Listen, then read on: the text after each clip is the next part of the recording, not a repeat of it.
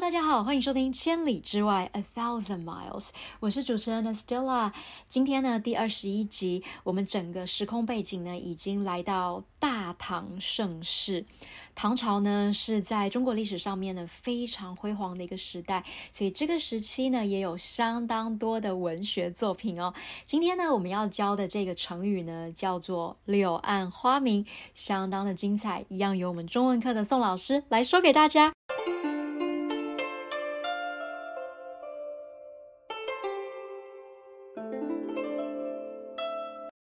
上次的特辑《何不食肉糜》，还有法国皇后玛丽·安东尼亚的故事，不知道大家喜不喜欢呢？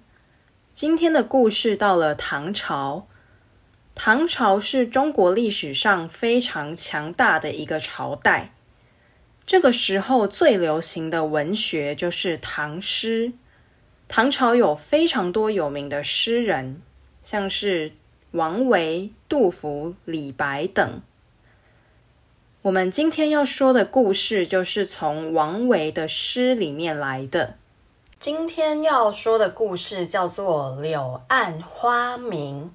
柳暗花明这个成语是从唐朝一首叫做《早朝》的诗来的。这首诗的作者是一个很有名的诗人。他叫做王维。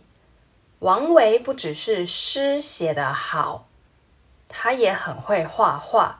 就有人说，王维写的诗里面像是可以写出一幅漂亮的画一样，他的画又像是可以看出一首诗在里面。王维最有名的就是写风景诗。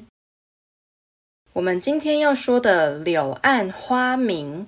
也是从写风景的诗来的。王维的《早朝》这首诗的第一句跟第二句是“柳暗百花明，春深五凤城”。柳暗百花明是在写柳树的影子，还有很多漂亮的花。下一句的“春深五凤城”。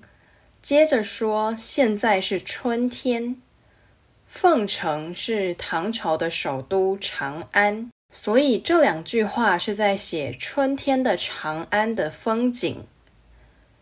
这时候的“柳暗花明”这个成语，就是在写绿色的树、漂亮的花、风景很好看的意思。后来有一个人叫做陆游。他写了一首诗，里面也用到了“柳暗花明”。他写的是“山重水复疑无路，柳暗花明又一村”。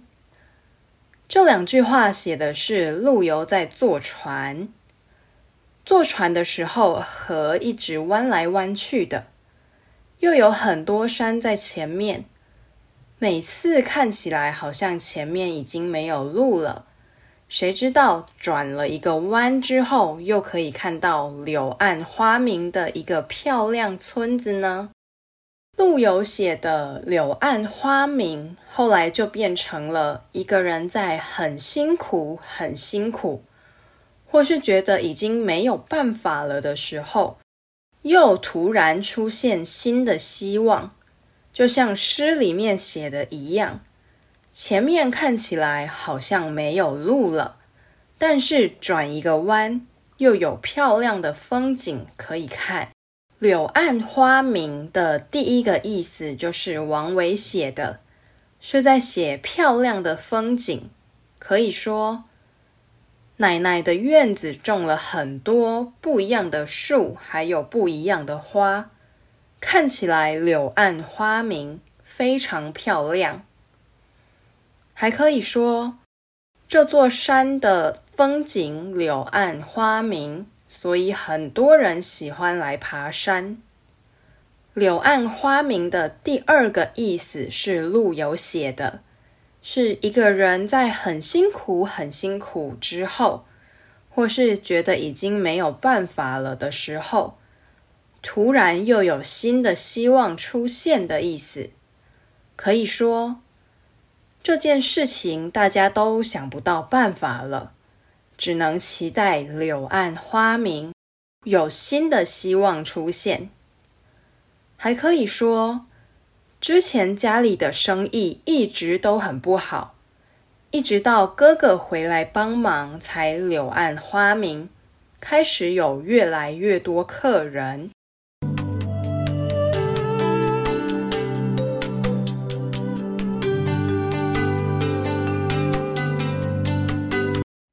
以上是今天的节目内容，欢迎继续订阅收听中文课的《千里之外》（A Thousand Miles），也欢迎追踪我们的脸书跟 Instagram。